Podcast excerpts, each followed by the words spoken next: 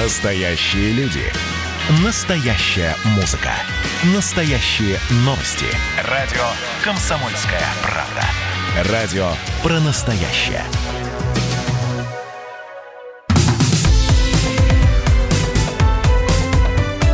Как дела, Россия? Ватсап-страна! Продолжается прямой эфир, друзья. Сегодня в России День памяти и скорби. 22 июня 1941 года началась Великая Отечественная война и различные мероприятия, которые напоминают об этой дате, 79-летней давности, о годовщине начала Великой Отечественной войны, проходят по всей стране и за ее пределами. О том, какими они были первые дни войны, поговорим прямо сейчас на прямой связи со студией программы WhatsApp страна начальник картосоставительного отдела акционерного общества Роскартография Александр Игонин. Александр, приветствую, здравствуйте. Здравствуйте. А, также на связи с нами ведущий редактор карт картосоставительского отдела акционерного общества Роскартография Светлана Толстых. Светлана, приветствую, здравствуйте. Здравствуйте, добрый день. Ну и к нашему диалогу присоединяется журналист «Комсомольской правды» Александр Милкус. Александр Борисович, приветствую, здравствуйте. Да, добрый день. А, начинайте тогда, Александр Борисович. Собственно, не, не зря собрались все. Ну, э, э, Роскартография выпустила атлас сражений как раз 75-летию э, Великой Победы, и вот он мне попал в руки буквально вот за несколько дней до 22 июня. Я поразился, во-первых, тому, как он здорово составлен, ну и подробностям, как вот эти карты создавались. Оказывается, я, я хотел бы Александр, чтобы он рассказал. Оказывается, когда вот, первые дни войны э, советские войска, Красная Армия лишилась практически всех карт, которые были, да? Как это произошло?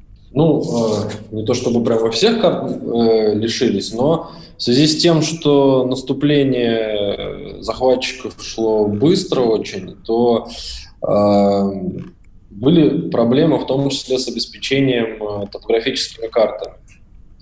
Ну, многие помнят э, историю, знают, что в первые месяцы войны э, обор... линия обороны двигалась очень быстро на восток, и захватывались различные военные объекты, в том числе и склады, на которых э, хранилось очень много картографической продукции, которая, ну, собственно, топографических карт, которые и нужны были для ведения боевых действий.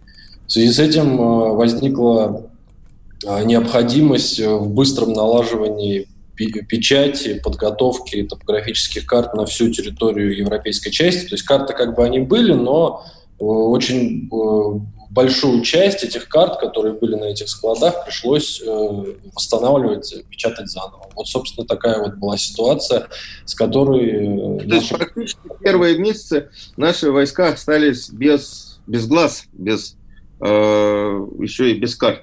Да, это в том числе повлияло там, на не совсем какие-то правильные решения при боевых действиях. Ну, естественно, как бы, когда ты когда у тебя не хватает э, источников, на которые ты можешь опираться, тебе сложно. Но мы по фильмам знаем, что когда захватывали языка, первое, что они спрашивали, давай карту. Да, конечно, карты, и они, естественно, крупномасштабные топографические карты, они э, были и остаются секретными, они были только у офицеров, э, и, естественно, для того, чтобы захватить э, офицера с картой, предпринимались очень серьезные усилия. А у меня тогда, если позволите, к Светлане вопрос. Светлан, э, скажите, пожалуйста, а вот при составлении этого атласа, ведь были э, карты у немцев, и были, ну, такие, и все-таки карты какие-то оставались у Красной Армии, у командования Красной Армии. Вот э, при составлении атласа вы ориентировались все-таки на совмещение этих карт и общую какую-то картину? И, и вот откуда брали все это? Ну, э, еще раз здравствуйте. В первую очередь, конечно же, мы опирались на э, карты э, нашего генерального штаба, на наши архивные карты. Э, дело в том, что, как правильно сказал Александр, слишком быстро продвигалась линия фронта вперед, и э, наносить э, все удары иногда не просто не представлялось возможным, поэтому э, эти карты, они были единичные, можно сказать, и, конечно, они береглись как зеницу ока. Э, Но мы, да, мы в основном мы пользовались нашими картами. Хотя, конечно, в нашем атласе там приведены какие-то архивные сведения не только из наших архивов, но если вы посмотрели, то там даже есть и какие-то воспоминания, архивные данные из немецких архивов, какие-то фотодокументы. Безусловно, им, им тоже уделялось эм, внимание. Тем более, что вы же понимаете, что, например, на военные карты наши наносились в основном удары наших войск, а на архив, на карты э, немецкие наносились удары немецких войск. И поэтому, конечно, вот совмещение и наших, и немецких карт, э, конечно, вот оно и, и дает полную картину вот этих вот военных действий, вот этой вот динамики военной, которая происходила в те годы на фронтах Великой Отечественной войны. Удивительно. Скажите, вот я читал, что э, Рос, э, вот карты делали, стали делать где-то в, середине войны рельефные. Это что означает и, и как, и зачем? А, вы знаете, рельефные карты – это, собственно говоря, карты, на которых видно просто, ну, как мы сейчас называем, 3D э, то есть угу. видно как бы вот э, в объеме.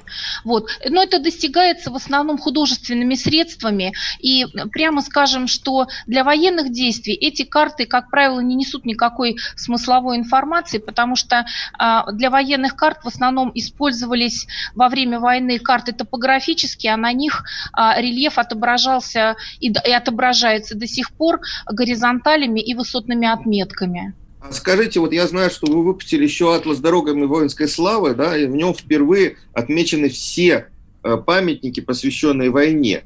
А и в описании сказано, что там и необычные памятники. А в чем, какие у нас есть необычные памятники? Ну, Вообще, конечно, знаете... это здорово, что есть карта, где все памятники Э, связанные с войной, есть, наконец-то. Это долго ее собирали, как я понимаю. А в чем их необычность? Вы знаете, я, конечно, могу сказать, что а, я не могу сказать, вернее, что прям вот все до единого памятники в этом атласе отражены, потому что в атласном пространстве довольно ограниченном показать все памятники просто невозможно.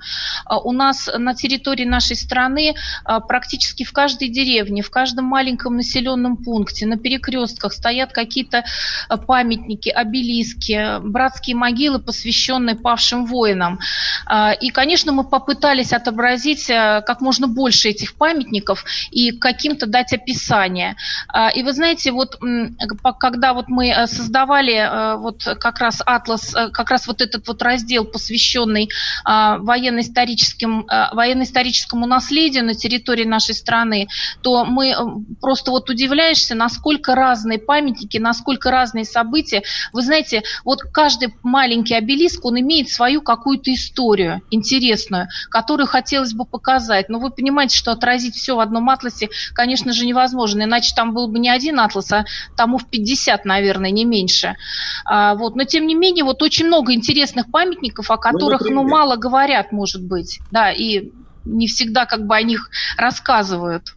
Светлана, например, вот в чем они? Ну, вы знаете, вот а, можно, например, ну вот, например, очень много памятников, например, посвященных партизанам, очень много памятников, посвященных просто подвигам отдельных героев. Ну вот, например, есть, а, вот мы все знаем, конечно, вот Бородинское поле, да, было такое вот э, сражение знаменитое на Бородинском поле, но ведь дело в том, что в 1941 году именно на Бородинском поле произошло а, очень э, большое сражение. Дело в том, что после а, окружения под Вязьмой а, военный, воен, э, э, немецкая армия она двинулась прямиком на Москву.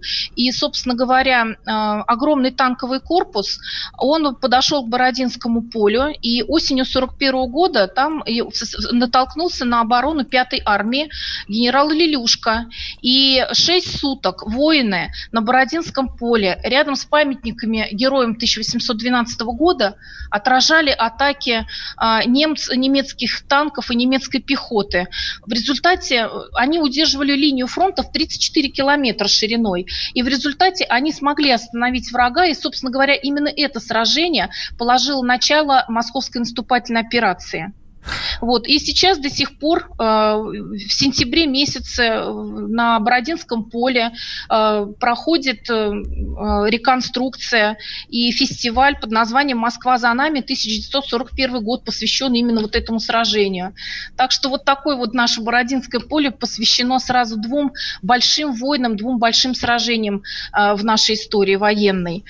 Вот. Ну, могу еще рассказать про какие-то интересные памятники. А у нас буквально полторы минуты. Я... А, Александр Борисович, есть еще вопрос? Ну, мне интересно вот про памятники. Давайте, Давай, давайте тогда, Светлана, пример какой-нибудь приведите. Так да, что... вот, между прочим, очень интересный да, вот интересный памятник, а, он небольшой, ну, он очень знаковый, который установлен а, на 28-м километре к юго-западу от города Себеж Псковской области. Он стоит практически на границе трех государств России, Беларуси и Латвии.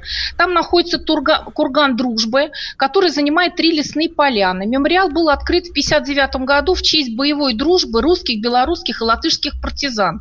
От невысокого холма в три стороны уходит аллея, а на вершине этого холма стоит дуб как символ боевого братства. И здесь тоже ежегодно в июле месяце проходит встреча ветеранов и общественности трех стран. Представители наших стран зажигают там памятный огонь и проводят памятные мероприятия, вот, э, посвященные партизанским э, действиям э, вот наших партизан, которые там сражались. И, кстати говоря, там же находится и захоронения, и памятники партизанам из всех трех наших государств, латышским, и белорусским, и русским партизанам. Светлана, э, спасибо большое. Светлана Толстых, Александр Игонин, представитель Роскартографии, Александр Милкус, журналист «Комсомольской правды» были в прямом эфире у нас. Как дела, Россия? Ватсап-страна! А у вас нет такого ощущения, что на нас идет цунами? Рушится рубль, рушится экономика. Сегодня последние новости, просто страшно смотреть. Я не исключаю самые дикие варианты. Ну, например... Наша гениальная, в кавычках, Госдума наплевала на указания президента. Проснулись от того, что вломились в дверь, забрали оружие. Начали проклинать заново мужчин. Там уголовных дел море, газеты все трещали. Но он же в Госдуме, что вы удивляетесь? Вылилось это всеобщий хайп. Человек против бюрократии. Программа Владимира Варсовина. Гражданская оборона. На радио «Комсомольская правда». Каждую среду в 16.00 по Москве.